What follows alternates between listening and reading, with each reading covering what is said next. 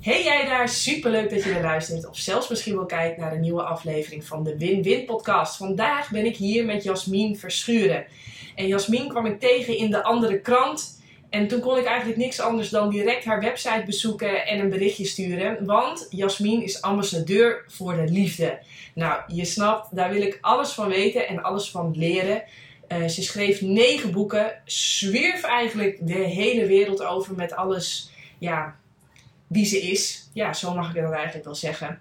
En um, nou ja, je snapt het, ik verheug me echt ontzettend op dit gesprek. Maar voordat we verder gaan, eerst het volgende. Vind je het werk wat ik maak gaaf? Bijvoorbeeld deze podcastshow of de blogs die ik schrijf.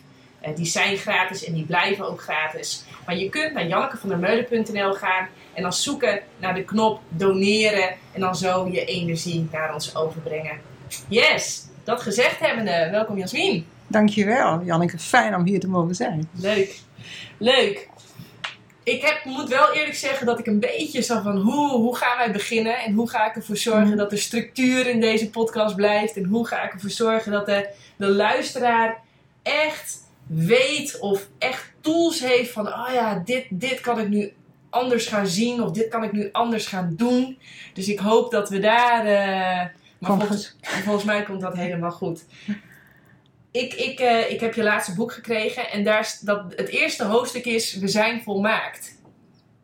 Nou, het eerste hoofdstuk is uh, geboorte. Geboorte, ja. Maar als we, als, zoals we geboren zijn, zijn we dus volmaakt. He, daar, daar, begint het ook mee. Dat we, ja, we, we worden absoluut volmaakt geboren. Als je dus een kind in de baby in de ogen kijkt, dan zie je dus eigenlijk alleen maar leegte, alleen maar liefde, alleen maar zijn. Er is helemaal niks van ego. Er is, tegelijkertijd is daar gewoon alles. Dus zo'n baby is ook absoluut gewoon alles. Die is nog helemaal verbonden met die goddelijke energie van, uh, van boven.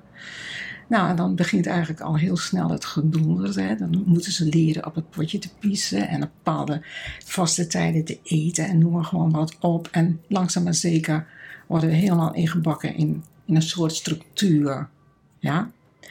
Waarvan zo'n kind nog niet uh, het gevoel heeft dat hij dat is. Tot, maar na zeven jaar, zeg maar, zit hij daar toch al aardig vast in gebakken. Dan, dan heeft hij die verbinding nog wel, maar die is zo naar de achtergrond dat je dat gewoon vergeten bent. Nou, en dan ga je naar school en je moet helemaal in patronen en je wordt steeds meer, steeds meer ingeperkt in wie je eigenlijk gewoon bent. Want we zijn eigenlijk geboren als goden, we zijn helemaal onbeperkt en we worden steeds meer volledig gewoon beperkt.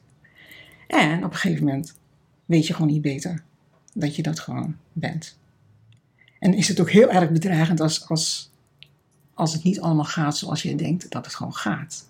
We zijn vooral in het Westen helemaal, we leven volgens structuren. We hebben tegenwoordig zelfs rugzakjes die we krijgen als we niet binnen die, als we niet normaal zijn. Je bedoelt labels van, labels van ADHD of autistisch of... Ja, en wat allemaal gewoon zegt, jij bent niet goed, jij bent niet goed, jij bent niet goed.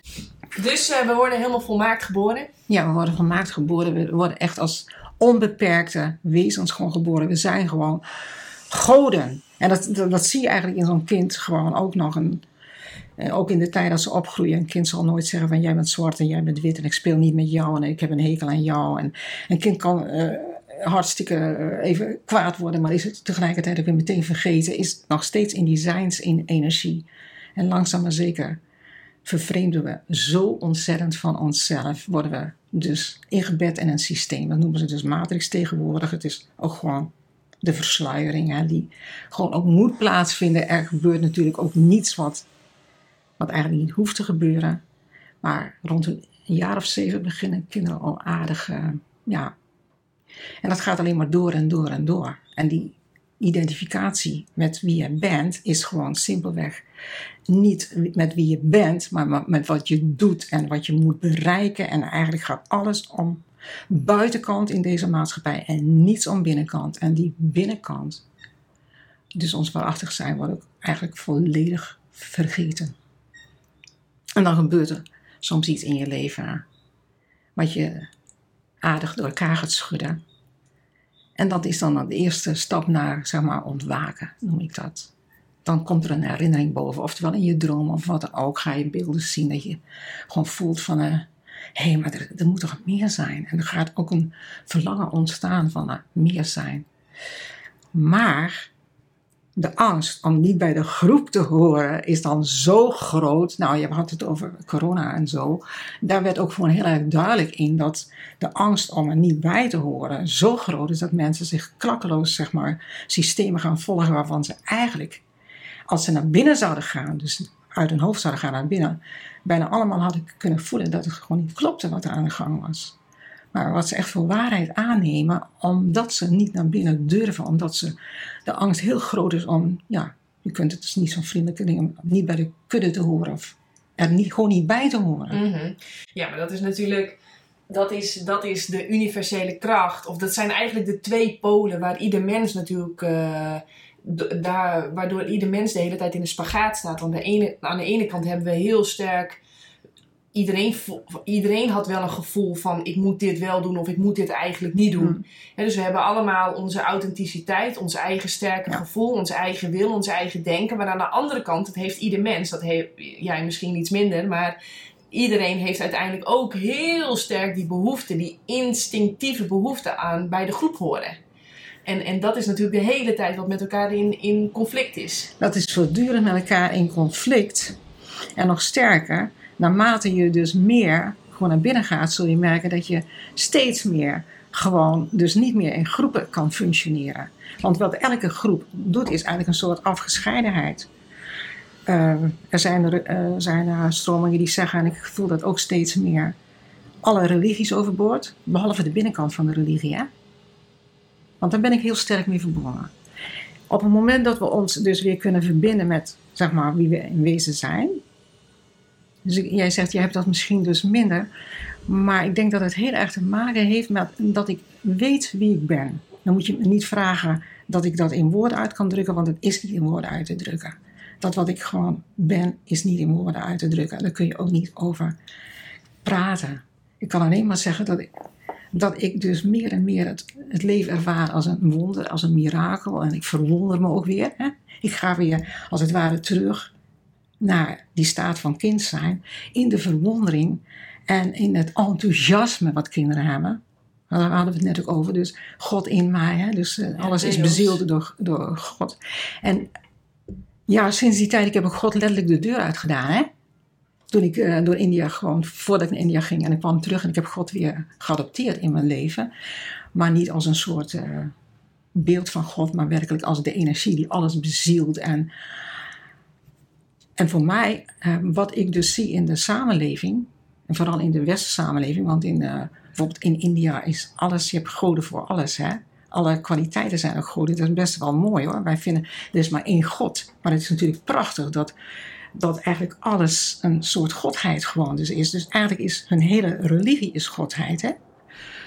Uh, maar zeg maar, uh, door God dus weer te initiëren in mijn leven, na Ehm, mijn leven is gewoon vanaf dat moment gewoon een mirakel. Ik heb het dus gewoon het letterlijk uit handen gegeven. Ik laat los, ik laat God. En ja, je bent zweverig. Nou, mensen die mij leren kennen uh, vinden me alles behalve dat. Eerder de andere kant. Ik, ik, ben niet softie genoeg. Uh, liefde moet lief zijn. Nee, liefde is verdorie echt niet altijd lief. Liefde kan heel confronterend zijn. Liefde, liefde vraagt erom om rukzichtloos in jouw eigen spiegel te kijken. En dat is eigenlijk wat met mij rond die tijd gewoon begonnen is. Ik denk dat ik een jaar of 35 was. Dat ik in één keer gewoon uh, voelde van... Ik, ik, werd wakker in mijn bed. Hè. Die, nog niet wakker zoals nu, maar die, die beweging was natuurlijk eigenlijk... Ik denk vanaf dat ik geboren ben allemaal bezig. En ik dacht, wie ben ik? Wie ben ik in godsnaam? Wat ben ik?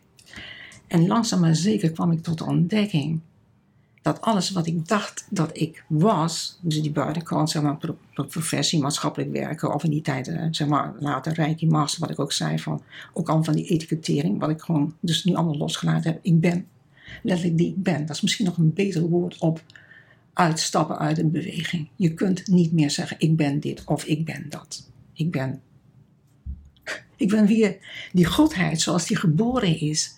Maar er is wel één groot verschil. Ik ben me nu bewust van dat ik dat ben. En bewust van de als ik daarover praat, dan voel ik ook dat alles in het hele universum meewerkt aan deze podcast. Nee, dat is echt, dat, dat ontroert me. Dat heel de liefde, heel het licht, al de energie hier aanwezig is, omdat ja, dit het juiste moment is om het ook te mogen laten zien. Omdat mensen door waar we doorheen gegaan zijn, hoewel ik nog steeds niet geloof dat de grote meerderheid er doorheen gegaan is, maar ook dat komt allemaal op de juiste tijd en de juiste plaats. Ik vooral ook voel dat deze tijd een geschenk is aan de mensheid om wakker te worden. En dat achter dat wakker worden het goud ligt te wachten. Want het is eigenlijk, zeg maar, wat ik gedaan heb in dat proces afdalen, zeg maar de donkere nacht van de ziel, maar vooral afdalen in mezelf. Dus niet meer denken dat ik buiten mezelf het geluk vind, maar gewoon naar binnen keren en mijn eigen rotzooi tegenkomen. En dat verdomme niet alleen maar fijn hoor. Maar als je er echt in durft te zakken en je hebt er gewoon geen oordeel over, dan is het goed. En wat gebeurde dan? Wat is met mij gebeurd? En wat zou ik ja, ieder mens zo graag gunnen? Dat zeg maar het mannelijk en het vrouwelijk. Ik, ben, ik zit wel in een vrouwelijk lichaam, maar ik ben natuurlijk ook gedeeltelijk een man. Hè? Ook over dat soort dingen schrijf ik allemaal. Ik bedoel, die mannelijke kracht is in mij dus ook. En ehm, dat die twee polen samen, samen smelten. En wat, wat mensen in de buitenwereld zoeken als een tweelingziel, zit ook niet in de buitenwereld. Zit in mij. En ik kan gewoon nu oprecht zeggen dat die twee polen in mij zijn samengesmolten. En dat gebeurt in het hart. En ik kan me voorstellen dat mensen denken van... Uh, Oeh, dat klinkt, uh, dat klinkt heel uh, fijn en heel mm -hmm. vredig. Wat, wat, wat, misschien moeten we bij het begin beginnen. Ik stel nu twee vragen in één. Maar wat, wat, wat is nou iets heel belangrijks waar jij mee bent gestopt? Of wat is iets heel belangrijks wat jij bent gaan doen? Waardoor je voelde van, oh, dat mannelijke en vrouwelijke, dat is in mij samengesmolten. Ik heb die etiketten en die labels, die heb ik los kunnen laten. Ik ben nu gewoon, ik heb er geen naam voor, maar ik ben wie ik ben. ik ben ja. mezelf, ik ben het goddelijke, give it a name. Uh, wat, wat, wat, waar ben je heel erg mee gestopt? Of wat ben je heel erg gaan doen? Of... Ja, dat is, uh, ik zou niet eens weten, want het is natuurlijk een heel geleidelijk proces hè, van, van, van jaren. Uh, dus ik ben gewoon nou ja, ja, met roken gestopt, hè, dat weet je. Waarvan ik ook weet, het roken heeft mij losgelaten.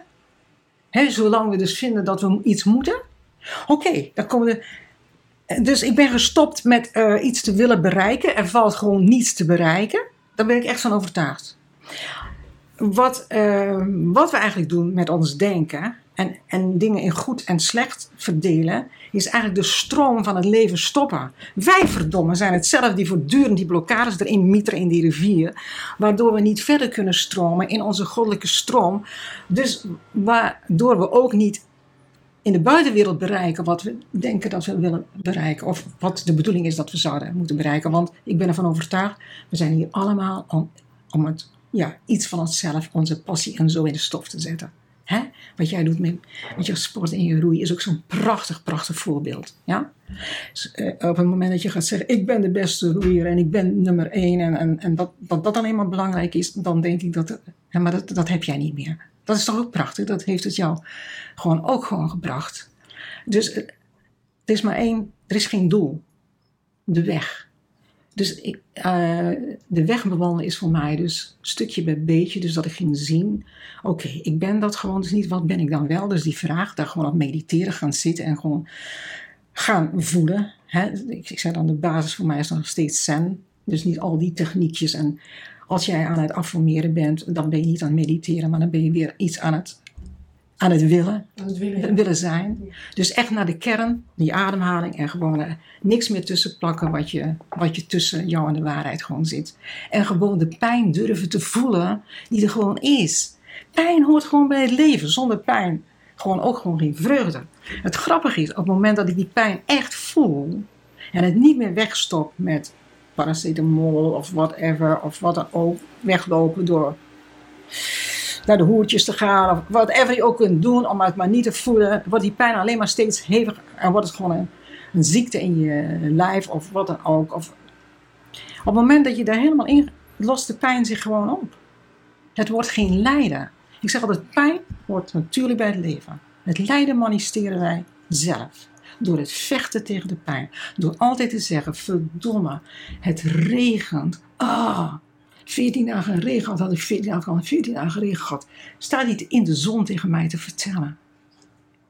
Ha, daardoor heb ik niet kunnen fietsen. Dan denk ik, in dit geval heb ik het niet gezegd. Ehm, je had natuurlijk een plan B kunnen hebben. Hè? Je had iets anders kunnen doen. Want het weer is gewoon weer. We hebben ook voortdurend regen gehad. We hebben weer heren door de... Toen regende het nog niet in Nederland, maar in, in Ierland wel. Veel door de regen gelopen. En gewoon gevoeld hoe heilzaam het is om door de regen te lopen. En hoe levendgevend, hoe actief ik daar gewoon van kan worden. Maar we hebben allemaal beelden over dingen zoals het zou moeten zijn. Dus al die beelden moeten de deur uit. Die we zelf gecreëerd hebben. Ah, oké. Dus, dus hè, Jip en Janneke. Ja. Eh, ik heet waarschijnlijk Janneke om dingen Ja. In Jip en Janneke taal. Mhm. Wat mij heel erg heeft geholpen is ook letterlijk met mijn woorden erop te letten van... Als ik bijvoorbeeld zeg mijn boek, dan, zeg ik, dan denk ik, oh nee, het is niet Ja, mijn nee. boek, het is het boek. Ja. Eh, het is door mij heen gekomen. Of Ja. door te zeggen, ehm, door heel bewust te zeggen van, eh, nou ja. Mijn naam is Janneke en ik hou van. In plaats van Ja. ik ben Ja. Janneke, Ja. ik ben roeier, Absoluut. ik ben moeder, ik ben schrijfster, ik ben spreker, Eh, ik ben coach. Nee, Ja. dat is niet wat ik ben. Ja. Ehm, dat zijn rollen die Ja. ik. Het zijn wel dingen die ik leuk vind om te doen. Ja. Maar ik heb bijvoorbeeld, hè, om door, door wat jij nu vertelt, om dat concreet in de praktijk te brengen, ben ik bijvoorbeeld gaan focussen op: oké, welke woorden gebruik ik? Mhm. Want woorden zijn uiteindelijk een afspiegeling van mijn Ja. gedachten. En mijn gedachten zijn, bepalen eigenlijk hoe ik me voel en wat, op wat voor trilling ik zit. En uiteindelijk geloof ik wel dat je trilling weer bepaalt wat je aantrekt in je leven. Nou, dat was ik even vergeten, maar inderdaad, ik, eh, ik gaf cursus bij Aquamarijn, dat is eh, dik 30 jaar geleden. Eh, massage en lichaamswerk. Ik had drie. Zelf. Ik had zelf een cursus van drie weken massage gedaan en ik gaf massagecursus. Nadat ik eerst achter de bar had gestaan, werd ik ook uitgenodigd om de cursus te geven. Waar mensen helemaal hoorde de van waren. En dat was niet zomaar massagecursus, want het was gewoon naakt. Het was simpelweg tot op de bodem gaan in alle trauma's. Waar we nu traumatherapie voor doen. Gewoon. En het gebeurde gewoon. Snap je? Het gebeurde. En waarom? Omdat mensen gewoon vertrouwen in mij hadden en zich aan het proces durfden overgeven. Snap je dat? Dat heeft er heel erg mee te maken. Daarna lichaamswerk. Maar toen werkte ik altijd wat jij zei. Als mensen zeiden ik ben en zei nee. Zeg je mijn naam is dit en ik doe dit. Dat zijn twee verschillende dingen. Dat, dat helpt inderdaad. Maar dat was ik even vergeten. Omdat ik, dat, snap je dat? Het is al een tijd geleden. Maar het is wel heel erg goed om je bewust te worden dat het een verschil is als je zegt ik ben dat, want dan zeg je ik ben moeder, ik ben. Maar dat is wat je doet. Het is allemaal wat je doet. Of ik ben die teacher, of ik geef dat soort workshop. Dat is allemaal wat ik. Terwijl we daar onze identiteit uithalen. Dus Ja, en dan blokkeert, zodra je daar je eh, de identiteit uithaalt, dan blokkeert eigenlijk, dat noem jij, dan gooi je eigenlijk die rotsblokken in de die dingen. rotsblokken in de rivier, Ja. waardoor dat leven niet meer volop kan stromen. Maar ja, want pas als je dus eigenlijk je loskoppelt van je, ja, voor mijn gevoel, al je etiketten, al je, je hele identiteit, je niet meer, al, al je overtuigingen, al je beelden, dan kun je pas echt, ik kan nu dus zeggen, ik, het is echt waar als ik zeg ik hou van je. En ik hou eigenlijk van iedereen. Niet altijd van wat mensen doen, maar dat zijn twee verschillende dingen. Ja, ja, maar ik hou van iedereen. Want mensen inderdaad echt niet kunnen geloven dat ik zomaar iemand die een moord heeft begaan mijn arm omheen kan slaan en die een huk kan geven. Of dat ik met iemand in bed kan liggen die aids heeft. Wat griezelig. Helemaal niks griezelig van mij. Ik zie in alles en iedereen gewoon God. Eh, vanmorgen dacht ik inderdaad aan eh, wat ik dus zei. eh, we zijn volmaakt, maar ik dacht ook van God ver- vermengt zich of ver, bergt zich in heel veel verschillende omhullingen. Hè? In die bedelaar die op de straat ligt, weg te rotten. Ja? Die ik wel zal aanraken, maar waar andere mensen om een grote boog, omdat ze dus denken dat het iets smerigs, iets vies is. Daar kan ik verdrietig van worden. Want dat is nog steeds, zijn buitenkant is smerig en vies. Maar zijn binnenkant is gewoon even goddelijk als jouwe en de mijne. Maar ik kan het ook zien in een bloem en wat dan ook. En op het moment dat wij gewoon dus woorden geven aan iets van een, een bepaalde bloem een naam geven of zo.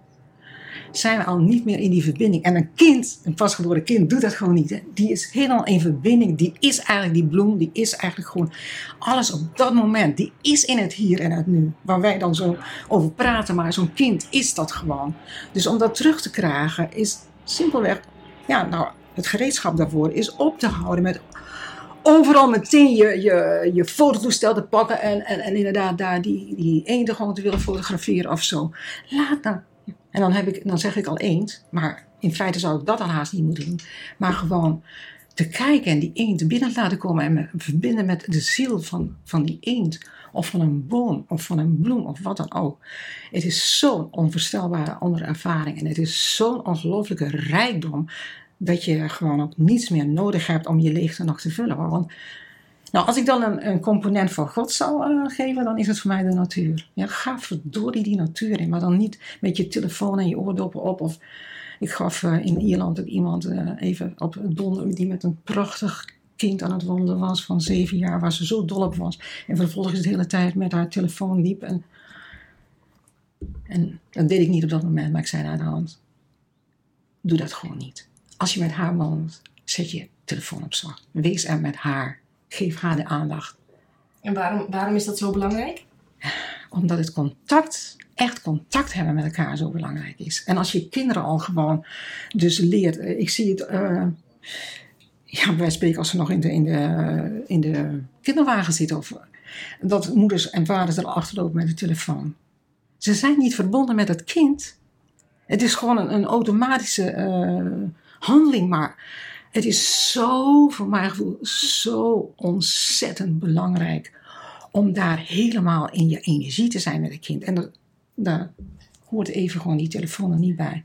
Als het zo moet zijn, dan moet het zo zijn. Dan leg je het maar even uit. Maar in 90, 90% van de gevallen is het simpelweg een gewoonte.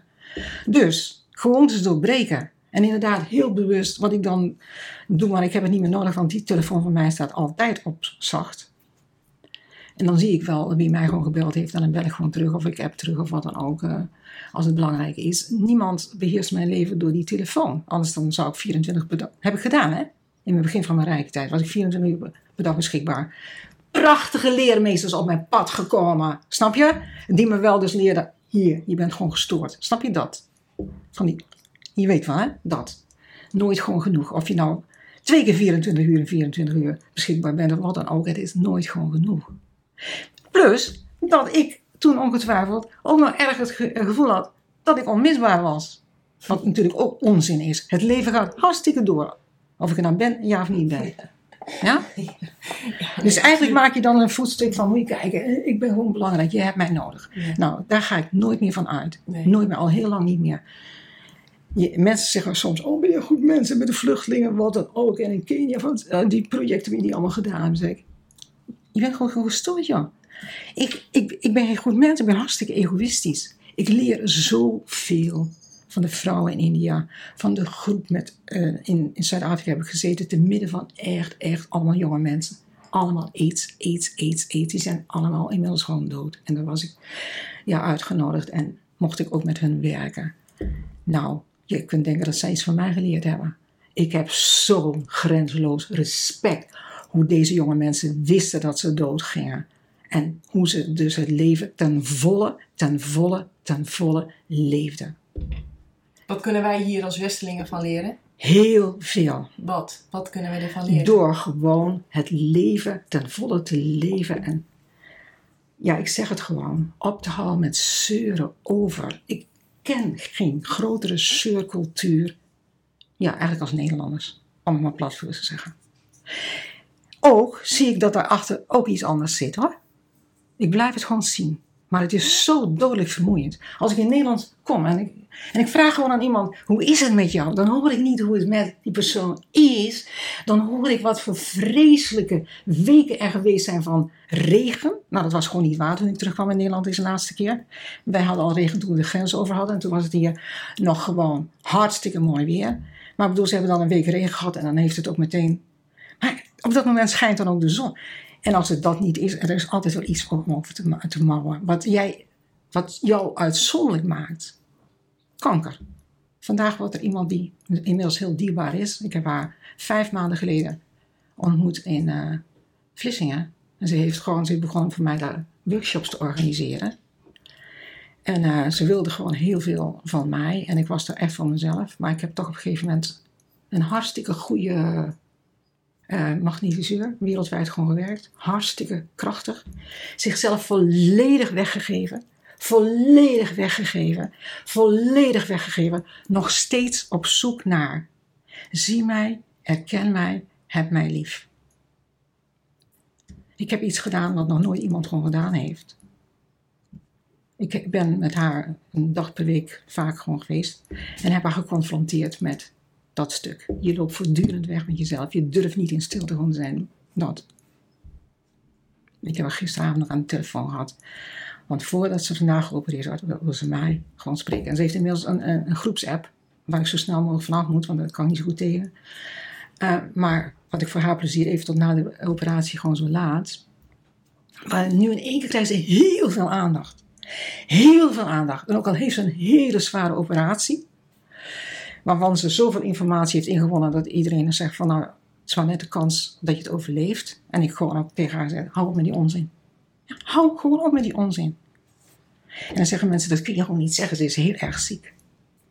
Nou, ze is heel erg dankbaar daarvoor inmiddels. Want ze zegt, Jasmin, sinds ik jou ken, durf ik wel naar binnen te gaan. Durf ik meer en meer wel naar binnen te gaan. Oké, ik zie dat ik, dat ik nog steeds in die patronen zit. En dan zeg ik, lieve schat, moet je goed luisteren. Dat heb je dus gewoon 70 jaar gedaan, hè? En je hebt ook aardig wat, ja, ze heeft aardig wat uh, achter de rug. Maar dat hebben we eigenlijk allemaal. Uh, dus laten we ons daar ook niet unieker door zijn. Ik zei, oké, geef jezelf wat tijd. Maar ik zie, je doet het hartstikke goed. Oké, ik heb respect voor je, een diepe buiging. Ja? En dat, dat is. Maar inderdaad, het is te gek voor woorden dat we eerst kanker moeten krijgen, of uh, een ontslag, of een scheiding, of wat dan ook. En dan krijgen we dus aandacht. Dan horen we er in één keer bij. Maar het is het slachtoffer. Ik, ik zeg ook keihard, wij, wij stimuleren het slachtoffergedrag. Nou, en als ik dan een lezer geef, dan zijn er nu mensen die opstaan en die waarschijnlijk weglopen. Maar ook dat vind ik inmiddels gewoon prima.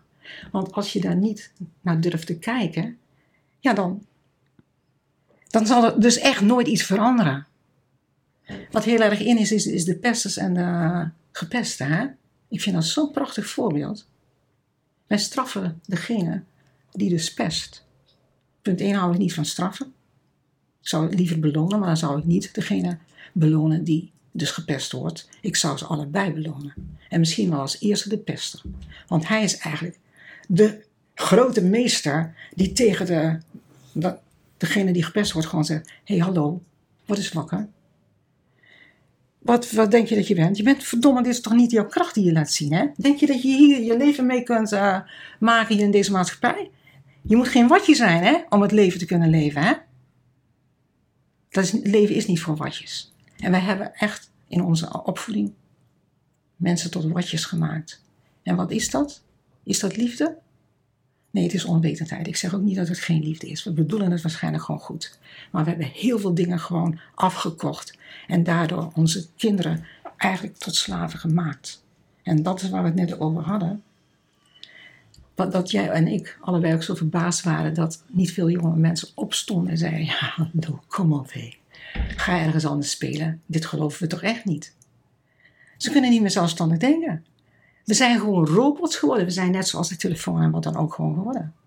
En dat is dan het verschil tussen mij en de grote meerderheid. Het enige verschil, denk ik.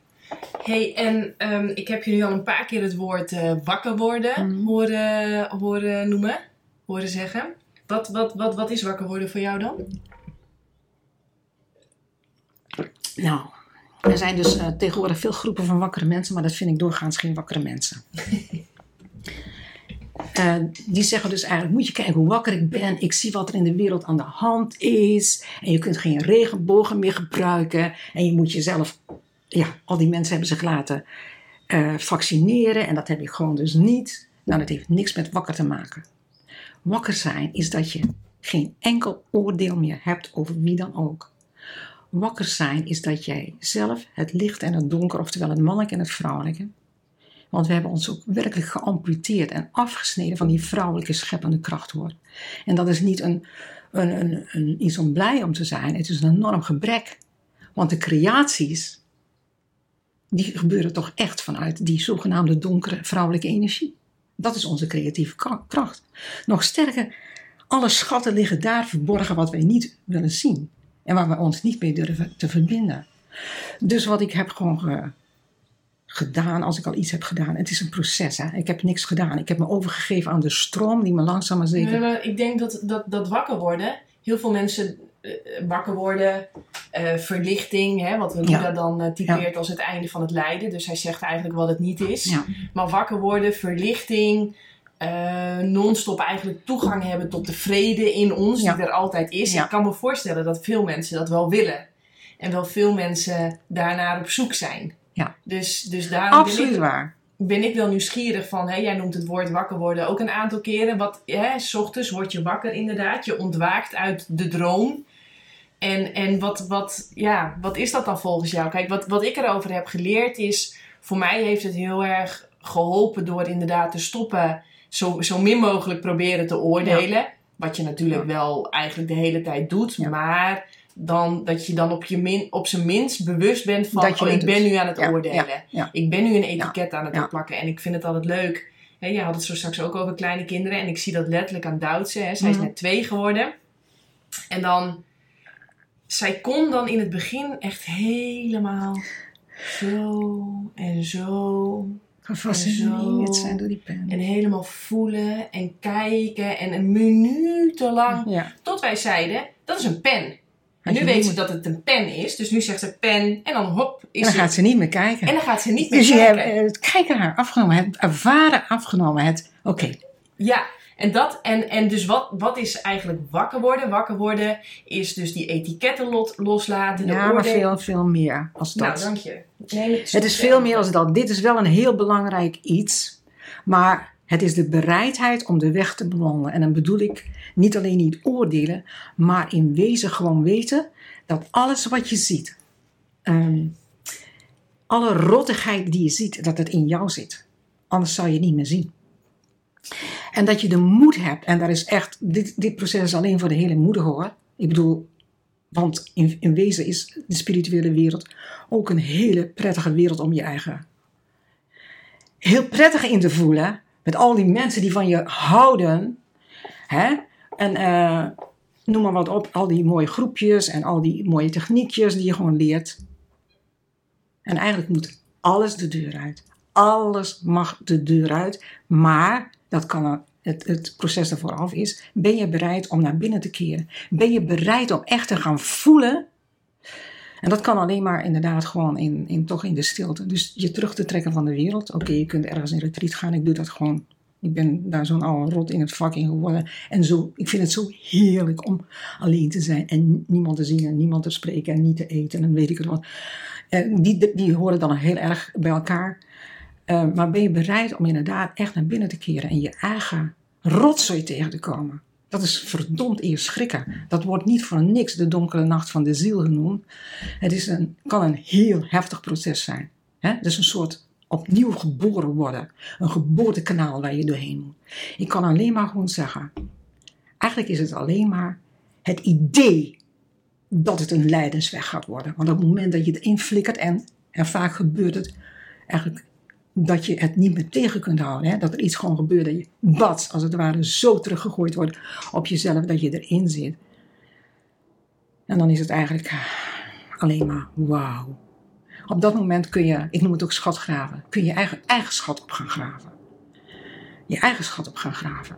En meer en meer ga je dan ook ervaren dat alles wat we zijn, dat jij dat gewoon bent. Wij zijn die liefde. Wij zijn dat licht.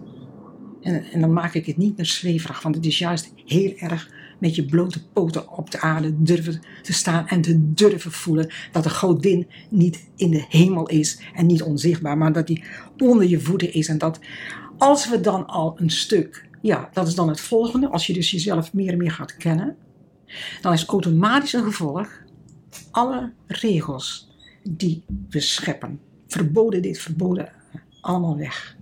Hoe minder regels, hoe minder terrorisme, terrorisme bestaat niet hoor. We hebben het allemaal gewoon gecreëerd. We creëren het allemaal door eerst regels te maken. Je moet altijd lachen hier, al die bochtjes voordat je ergens komt. Weet je wel, met je auto erheen moet. Nou, als je niet verongelukt s'avonds, dan heb je toch gewoon veel geluk gehad. Ja? Je moet de weg al heel goed kennen.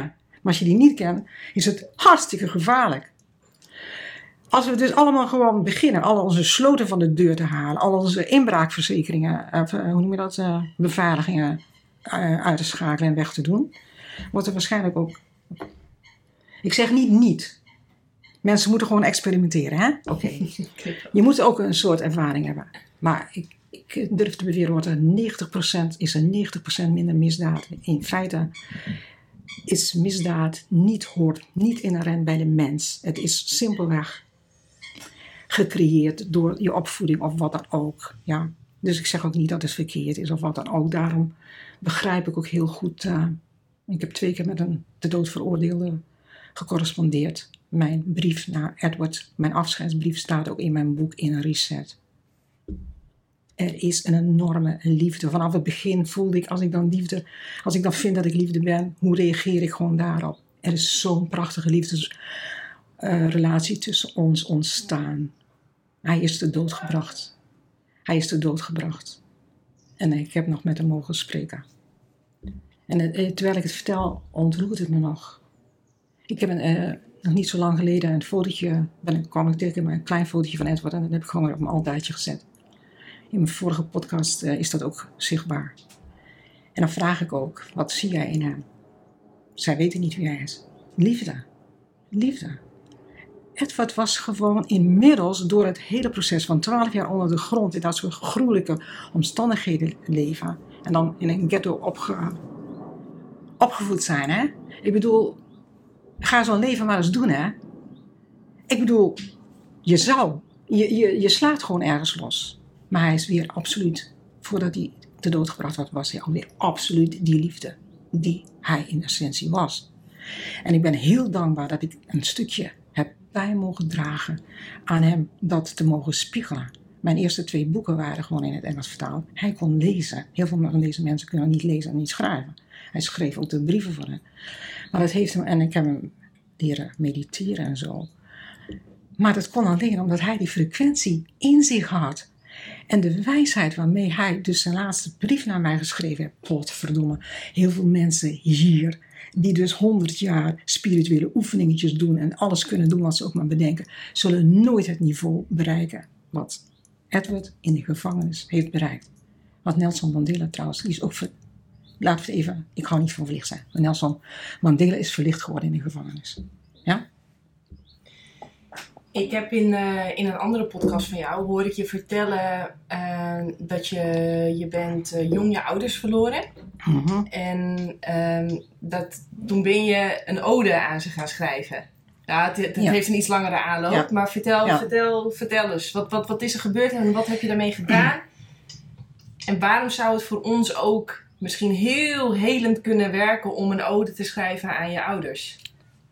Ja, dat zou heel heel kunnen werken, maar daar moet je ook eerst wat werk voor verzetten, terwijl ik gewoon zeg dat je niet moet werken. Het is veel meer dat je je ego in je hoofd even af moet schroeven en je ego in de kast moet zetten en inderdaad echt gaan voelen of jouw vader of je moeder nou eigenlijk zo zijn, of dat jij het beeld van jouw ouders, dat er daar iets aan mist. Maar goed, dan moet ik dan eerst even vertellen. Mijn vader is verongelukt toen ik 14 was.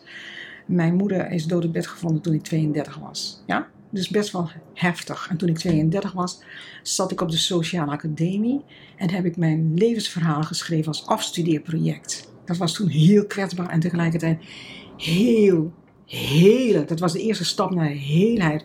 Want ik haatte mijn moeder, dacht ik. Maar ik haatte niet mijn moeder, ik haatte mijzelf. En op dat moment besloot ik om haar te vergeven. Dat ging niet van de ene dag op de andere. Maar dat heb ik wel tot in het bot gewoon gedaan.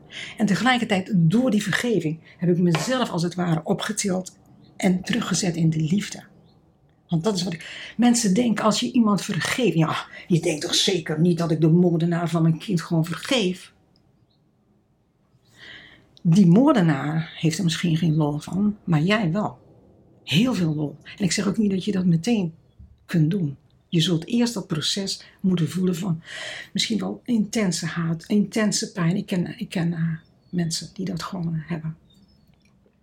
En dan te komen tot, ja maar, hij is ook een mens. En dan de moed om die persoon te ontmoeten bij spreken en te voelen van, dat is geen monster, dat is, ja, en hem te vergeven. Maar wat doe je niet? Je zet hem niet vrij, je zet jezelf vrij. Ik voel me echt, ik zeg gewoon één keer, je weet wel dat, dat ik me dan niet over een persoon heb als, ik voel me zo gezegend. Ik start elke dag met dankbaar zijn als ik mijn ogen opensla. En dat kan zo lang duren. Afgelopen week was ik, heb ik een hele morgen zes, pan, zes liter soep gemaakt van courgettes die ik gemaakt had en de kruiden uit de tuin en wat dan ook. En ik heb zes of drie uur lang alleen maar gestroomd van dankbaarheid. alles in mij gestroomd van dankbaarheid. En ik voel me dan zo ongelooflijk gezegend en opgepakt. En mensen denken dus dat ik ergens vooraan heb gestaan hè, in de rijen van dat, dat ik zo geboren ben. Nee, ik sta hier omdat ik de bereidheid heb gehad om uh, ja, ook mezelf te vergeven. Ja? Ook mezelf te vergeven. Maar ik, vond het, ik vond het zo mooi dat je op een gegeven moment zei van ik haatte mijn moeder. Maar kwam er eigenlijk achter dat ik mezelf haatte. Ja. Die, die, ja. die, die, die, die, triggerde mij. Toen dacht ik, hé, hey, van uh, hoe, ja, hoe ontdek je dat überhaupt? Ik, heb, ik, heb bij, ik, ik herkende het ook omdat ik ook lang heb gedacht van ja, mijn moeder, dat is echt een blok aan mijn been. Doe mijn moeder dit, doe mijn moeder dat, doe mijn moeder zus, doe mijn moeder zo. Ja. ik moet er niet om lachen. Maar ik heb wel het idee dat dat een hele belangrijke gamechanger is. Die ode aan je ouders. Vandaar nou, dat ik hem graag ter sprake wil brengen. Ik ga terug naar, die, naar dat stuk van inderdaad dat eerst. Want eh, die ode is wat later gewoon gekomen. Zal ik eens een heel leuk verhaal vertellen?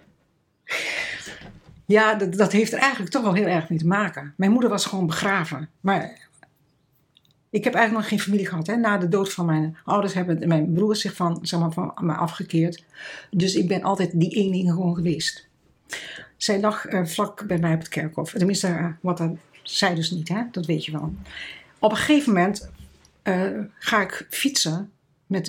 nee, we nemen de auto, we gaan wandelen van de plek. We willen wandelen, 20 kilometer. We, we parkeren de auto voor het kerkhof. We lopen weg. En ik zeg, ik, heb je al verteld dat ik heel veel dingen toch voor voel. Of wat, we moeten even terug naar het kerkhof. Wat gebeurt er nou? Mijn moeder is op dat moment tien jaar dood. Het, gras, het graf wordt gedolven. Het graf wordt gedolven. De steen staat ergens tegen een ander graf en een aantal jonge mensen zijn gewoon bezig. En ik heb zoiets, ja, dat kan niet. Mijn broers weten dit toch niet? Voor mij was het eigenlijk prima. Die moeten het toch gewoon weten. Bij toeval hadden we een auto bij. Dus ik, zeg, wat gebeurt er met die steen? Ja, die kun je meenemen. Nou, dus die, die, stoppen wij in, in de auto. En dan ga ik, en dan ga ik lopen met de Giri. En dan, na een kilometer begin ik gewoon te grinniken.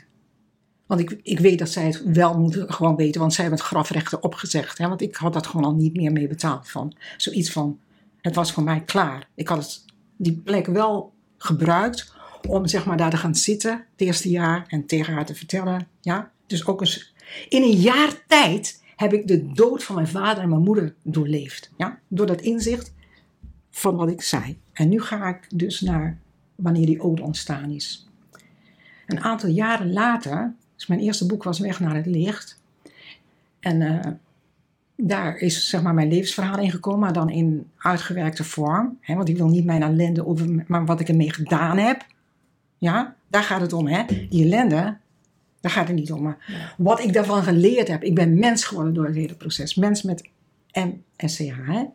Heel, een heel mens, zeg ik dan. En toen besloot uh, besloten wij, we hebben een tijd ons eigen boeken uitgegeven, omdat uh, er staat een stuk in van Everhard, dat is een van mijn rijke studenten die gestorven is aan AIDS en die het boek zo ongelooflijk populair heeft gemaakt. Maar omdat het zeg maar ook veel mensen zijn die dat, die dat wilden lezen zonder dat ze rijke hadden, heb ik dus een boekje gemaakt, Misschappen bij de dood. En dat is net rond 11, die bewust 11 september geweest. Dus er staat een heel prachtig stuk omlijsting omheen ook. En spontaan, ik had een heel bijzonder mens in mijn leven, Freek Simon, die Trasperspectief deed. En die mij graag in zijn podcast eh, wilde hebben. En ik heb nu dus teruggeluisterd, dus uh, ruim 30 jaar later. Omdat iemand, die, degene die die podcast van mij nam, onder de indruk was en heel mijn website uit ging en Freek Simons tegenkwam. En zoiets van, wow, dat was echt een meester. En ik ben weer gaan luisteren en ik dacht, verrek, ik, ik vertelde al heel veel gewoon dezelfde dingen. Ja? Um, Freek is overleden op een hele bijzondere manier. Daar kan nog een podcast aan wijden. Um, het boekje is nog net op tijd op zijn dingen gekomen. Hij, hij had in die tijd, ik, in die tijd, ik was zeg maar een aantal jaren uit de running. En Freek bleef in contact met mij. op een gegeven moment was dat contact weg en het kwam weer terug. Hij heeft als eerste het boekje gekregen. En ik gaf een avond uh, later een lezing in, uh, in uh, Curaçao. Er waren zo'n 60 mensen en de lezing was klaar en die wou weg. En ik zei, ga nog even zitten. En toen las ik, ik, ik had in dat boekje odes geschreven aan gestorven mensen.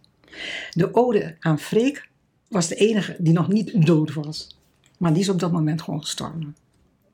Maar de laatste, ik was met, met het hoofdstuk bezig van odes aan bijzondere mensen, weet je wel. Bijzondere mensen die er niet meer zijn.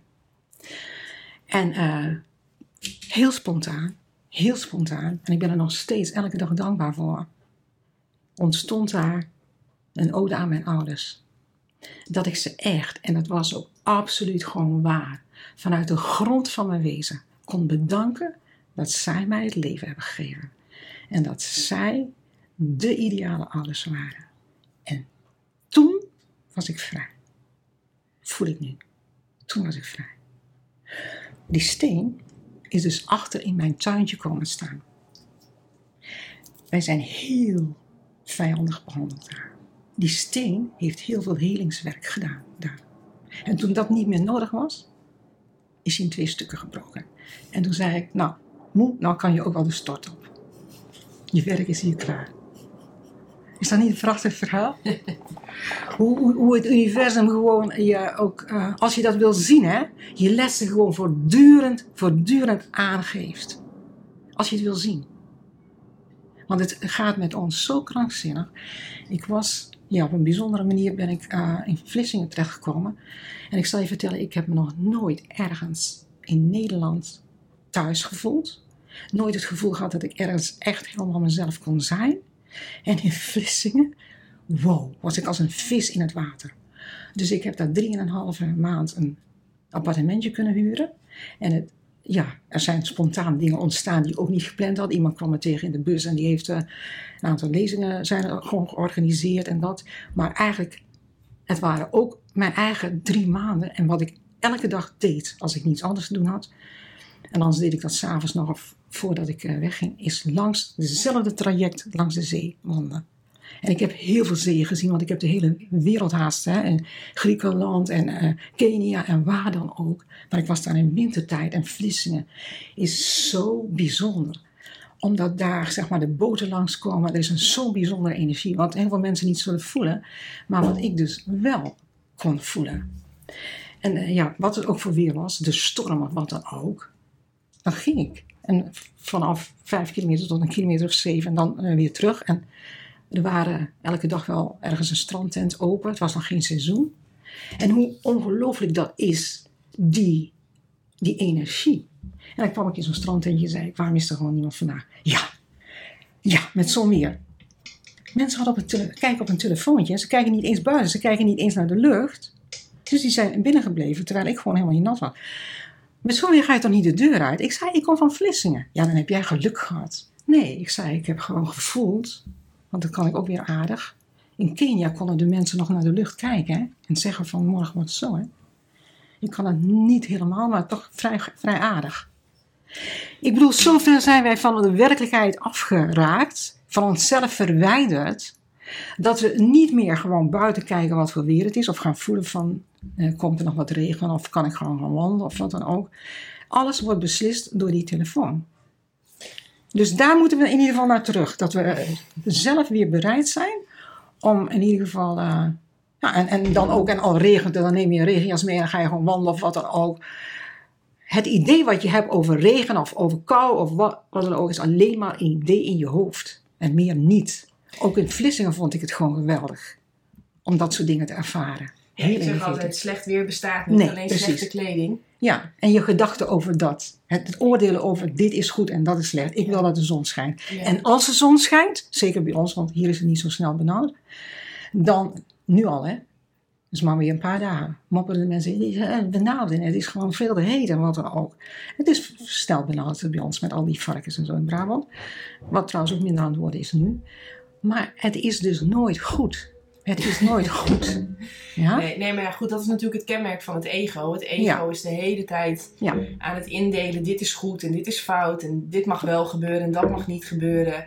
Terwijl als je dat inderdaad daar niet meer je energie aan spendeert om de hele tijd te kwalificeren van is Ja. dit goed of is dit slecht of had dit wel mogen gebeuren of niet gebeuren. Het, het is toch al gebeurd. Nou, daarom stop daarmee. Als Stop je zegt van, wat zijn nou inderdaad... Wees je weer bewust dat als je ergens komt... dat je, dat je meteen naar je fototoestel pakt en foto's gaat maken... in plaats van te voelen wat daar is. Ja.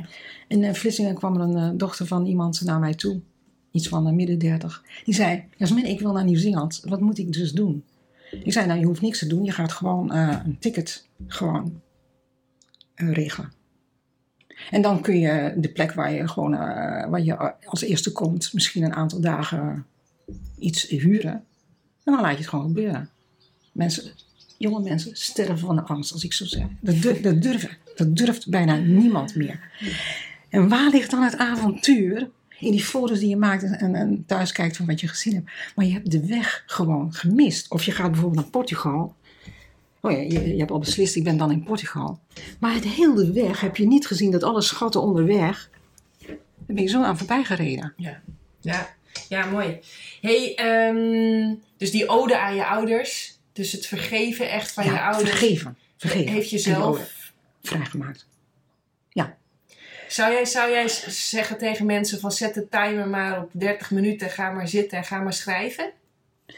Eh, niet eens gaan schrijven. Ik zou ehm, eerst zeggen. Geen timer. Gewoon gaan zitten. Verbind je met dat gevoel in jezelf. Zeg maar die, die hekel die je zogenaamd hebt. Hè? Zogenaamd. Of, of, of dingen die ook. Het is vaak. Dat, dat, ehm, dat ik ook altijd dacht, ik heb het fout gedaan of zij hebben het fout gedaan. Er bestaat geen goed en, en geen verkeerd. Dat, dat weet ik nu. Maar dat, dat ben ik achtergekomen door het te onderzoeken. Dus eh, belangrijke kwaliteit om wakker te worden is het buiten de box denken. Maar vooral ook dingen onderzoeken. Eigenlijk zouden kinderen die naar school gaan dus niet iets moeten leren, maar zelf mogen onderzoeken. Of het nou religie is of wat dan ook. Dat is één belangrijk ding. Goed, als je die kans niet hebt gehad, die heb ik ook niet gehad. Maar wat altijd gewoon blijft, en eigenlijk wat het enige ehm, zeg maar, facet is wat jou brengt naar heelheid. Ik, ik gebruik even heelheid. Ik hou er niet van verlichting, omdat er gewoon geen einde is aan de weg die je bewandelt. Ja, het eindeloze Het bewustzijn. is een eindeloos bewustzijn. En dat is juist ook zo mooi. Dat ik niet heb gezegd, oh nou ben ik er van. Nee, ik ben nergens. Ik ben gewoon onderweg. Voortdurend onderweg. En verwonder me elke dag opnieuw over onderweg. Dus de moed hebben om gewoon te gaan zitten. Je ogen te sluiten. En je ademhaling te volgen. En op een gegeven moment komen al die shitgevoelens wel naar boven. En daarna kijken zonder te oordelen. Want we hebben gewoon geleerd inderdaad om steeds in goed en fout. En dit is goed en... Dus het is niet goed, het is niet fout. Het is gewoon zoals het is. Punt. Amen. En op een, eh, op een bepaald moment kun je dat accepteren. En oké, het ego is echt wel heel heftig hoor. Want het geeft jou een identiteit om te zeggen dat jouw vader, God, verdorie, de oorzaak is van het shitleven wat jij gewoon geleid hebt. Hè? Of je moeder of wat dan ook. Maar ik beweer, als jou het leven niet bevalt, kun je twee dingen doen. Je kunt zo doorgaan of je kunt besluiten, ik maak er iets anders van. En zelfs van de, al zou ik, al zou ik wc's moeten poetsen, dat heb ik trouwens allemaal gewoon gedaan. Ik heb ook echt in hele smerige situaties geleefd. Ik ben nergens is, niets is te min of zo voor mij. Ja? Maar overal ligt eigenlijk dat onderzoek van, oké. Ik zei altijd, de baas en zijn secretaresse, de baas kan denken, ik ben de baas en ik ben een secretaresse. Ik heb toevallig een baas gehad die dus inderdaad mij juist heel heeft, erg heeft geholpen om uit dat minderwaardigheid te komen. Die mij echt zag en ook wist, zonder jou kan ik niet doen wat jij bent. We hebben elkaar allemaal gewoon nodig. Dus hou op met te denken dat er iets met jou gewoon verkeerd is. Maar hou de, daardoor, daardoor hou je eigenlijk op. Dat is het begin. Sinds ik dus. Wat ik ook zei, hoe kan ik nou van mensen houden als ik niet van mezelf hou? Ik haatte mijzelf, ja. Ik heb mijzelf nu lief. Niet omdat ik ben of hoe ik eruit zie, maar dat ik juist die kwaliteiten in mezelf, die ik nooit heb willen zien, omarmd heb. En ook inderdaad ben gaan schilderen, beeldhouden en wat dan ook. En muziek maken. En op dit moment doe ik waarschijnlijk niets. Uh, schrijven is nog steeds mijn passie, maar nou, dat komt ook. Ik ga niet, ik vind niet dat ik moet gaan schrijven. Het wordt mij gewoon dan gezegd, hup, ga maar schrijven. Wat je, dat. Dus ik wacht inmiddels ook rustig af en doe waarschijnlijk niets. Terwijl ik inderdaad drie levens naast elkaar heb geleefd hoor, met mijn kindjes en zo. Doe ook waarschijnlijk niet totdat ik heel duidelijk voel. En nu moet het gewoon gebeuren. Er valt niets te bereiken met wat ik ook doe. En dat hoef ik ook helemaal niet. En ik hoef gewoon geen podium. Elk saai. Het enige wat ik mensen kan geven is mezelf. Mijn eigen voorbeeld. En niet zeggen van moet je kijken hoe ik het gedaan heb. Nee, mensen mogen het zelf beoordelen. Ja, want ik vind het wel grappig. Waar ik even op aanhaak, Mhm. is eh, dat jij zeg maar een soort van eh, stoer zegt van ja, ik ben zelfs niet te min om eh, de place te schrobben, Mhm. om het even Mhm. zo te zeggen. Mhm. Maar ik heb op een gegeven moment de aanbieding gekregen eigenlijk om vakken te gaan vullen. En toen dacht ik, ja, sorry, maar dat, dat is mijn tijd wel te kostbaar voor. Dus ik, heb, ik ben gewoon weggefietst. Ja. Ik dacht, nee, ik ga niet vakken vullen. Ja. Dat vind ik helemaal niet leuk. Ik ga het niet doen. Ik zou het ook niet eh, doen om, als ik een andere keuze had, eh, snap je? Maar als het, als het gewoon eh, nodig is, dan ben ik hartstikke gewoon bereid om dat gewoon te doen. Terwijl thuis sta ik natuurlijk ook de, de play te schrobben. En de Ja, precies. schrobben en de Ja. afwas te doen en de Ja. was te doen. Ja. En dan ben ik ook natuurlijk een soort van huismoeder. Ja, ja. Maar ja, ergens heb ik ook zoiets van. Dat, is, dat, is, dat klinkt voor mij ook een tikkeltje dat slachtoffer. Van oké, nou ja, goed, dan moet ik maar de play schrobben. Terwijl ik heb zoiets van. Ja, er zijn zoveel mogelijkheden. Ja. Er, zijn, er is zoveel keuze. Ehm, de, de plays gaan schrobben of vakken gaan vullen. Dat is niet omdat er niks anders is. Het is omdat jij daarvoor kiest. Ja. Maar en er zijn ook mensen die gewoon geen andere keuze hebben. Wat ik altijd gewoon wel erg doe als ik bijvoorbeeld, ik heb heel veel ge- gereisd hè, en dan als ik dan eh, iemand zie die, die daar de, de wc schoonmaakt, ook even gewoon Tuurlijk. zeggen, waarderen. Tuurlijk. Snap je? Tuurlijk. Waar we net over hadden, niet denken dat ik beter ben omdat Nee, ik gewoon geen vlees meer hoef te poetsen. Nee. En dat heb Daar jij ook niet, hè? maar- Nee. Nee, dat, dat is, nee dat, maar daar gaat het. iedereen. Ja, Iedereen, daar gaat het maar niet daar om. gaat het eigenlijk om. Het, want eigenlijk, wat ik eigenlijk zeg is gewoon, het kan gewoon zijn. Het een is niet meer of Nee, minder. nee. Dat is een oordeel. Nee, Het precies. is, het is alleen waar kies jij voor? Ja, niet alleen waar kies je voor. Waar kies je voor in de situatie? Ik schrijf achter op mijn boek. Vandaag zijn zij op de vlucht. Vandaag zijn zij op de vlucht. Morgen kun jij dat zijn. Ja. Er kan hier zomaar iets gebeuren. Wij spreken van je denkt. We, we denken dat we onze toekomst kunnen verzekeren. Ja? We denken dat we onze. Dit is zo'n grote illusie. We kunnen niet. We weten vandaag niet wat er morgen gewoon gebeurt. Mensen praten over, ja, we krijgen nog dit en dat gaat nog zo lang duren. En in 19, eh, wat was in 2026 zijn we hier doorheen. Nou, dan denk ik, laat me lekker kletsen. Andere woorden gebruik ik even niet. Het is allemaal onzin waar je mee bezig bent. Maar er kan vandaag zomaar iets gebeuren dat hier de hele boel in elkaar stort. En dat je bij wijze van spreken niet eens meer je, eh, in mijn geval de huur kunt betalen. En, en, en jij je af. eh, en dus- die zijn al best wel veel mensen. Dat je dus in wezen geen keus hebt. En dan is het gewoon toch ook prima om weer terug of vooruit te gaan. Dan zelf je handjes te gebruiken en te zorgen dat je. Want je hebt altijd een keus. Wat, de, situatie kun je niet veranderen. Ja. Maar wat je ermee doet, ben jij het eeuwige slachtoffer. Waarom moet mij dat overkomen? Slecht weer, joh. Ik denk, god, ik neem je toch een keertje mee naar Ierland of wat dan ook, weet je wel. Of eh, naar eh, Griekenland. eh, even te laten zien wat daar gewoon gebeurt. Ja? Of gewoon onder de brug in. Even dat je even dat gewoon ervaart. Of, of naar de Rapel, waar ik nou naar weg ben. Ga daar dan maar even lopen. En ga echt voelen. Ga echt tussen de mensen lopen. En ga echt voelen of het waar is wat jij denkt dat waar is. Dat dit allemaal rotte, rotte stukjes samenleving zijn, misschien dat je wel tot ontdekking komt dat je geen haar beter bent. Want als je echt gaat voelen, of bij die mensen in de ogen kijkt, dan voel je, ik zie een stukje van mezelf. En dat is heel confronterend. Nou, daar hadden we het over. Dus dat kan dan niet meer, hè? Er kan dan geen terapel meer zijn, hè? En misschien is het er nog wel, maar niet dat jij het spel meespeelt en zegt dat daar alle rottigheid zit. Want die zit in jou en in ons. En die, die, die projecteren we daar. Dan zijn wij nog steeds de goede en hebben we in ieder geval het centrum, Ter Apel, daar kunnen we onze rotsen projecteren. Oh, dus het is wel een. Het vraagt wat van jezelf. Het vraagt de bereidheid om nederig te zijn. En dan bedoel ik dus niet een slaaf te zijn. Ik voel hoe meer ik. Ja, ik kan er heel ontroerd van worden, merk ik elke keer.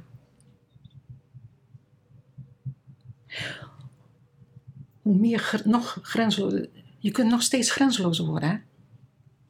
Hoe nederiger dat ik word. Laten we ook eens beginnen met te zeggen: Ik weet het niet. Het is ook echt typisch echt westers dat we overal een antwoord op moeten hebben. En eeuwige discussies van ik heb gelijk, ik heb gelijk. Stop daarmee. Niemand heeft gelijk. Er is geen waarheid, hooguit jouw waarheid. Respecteer jouw waarheid en, alle, en de waarheid van een ander.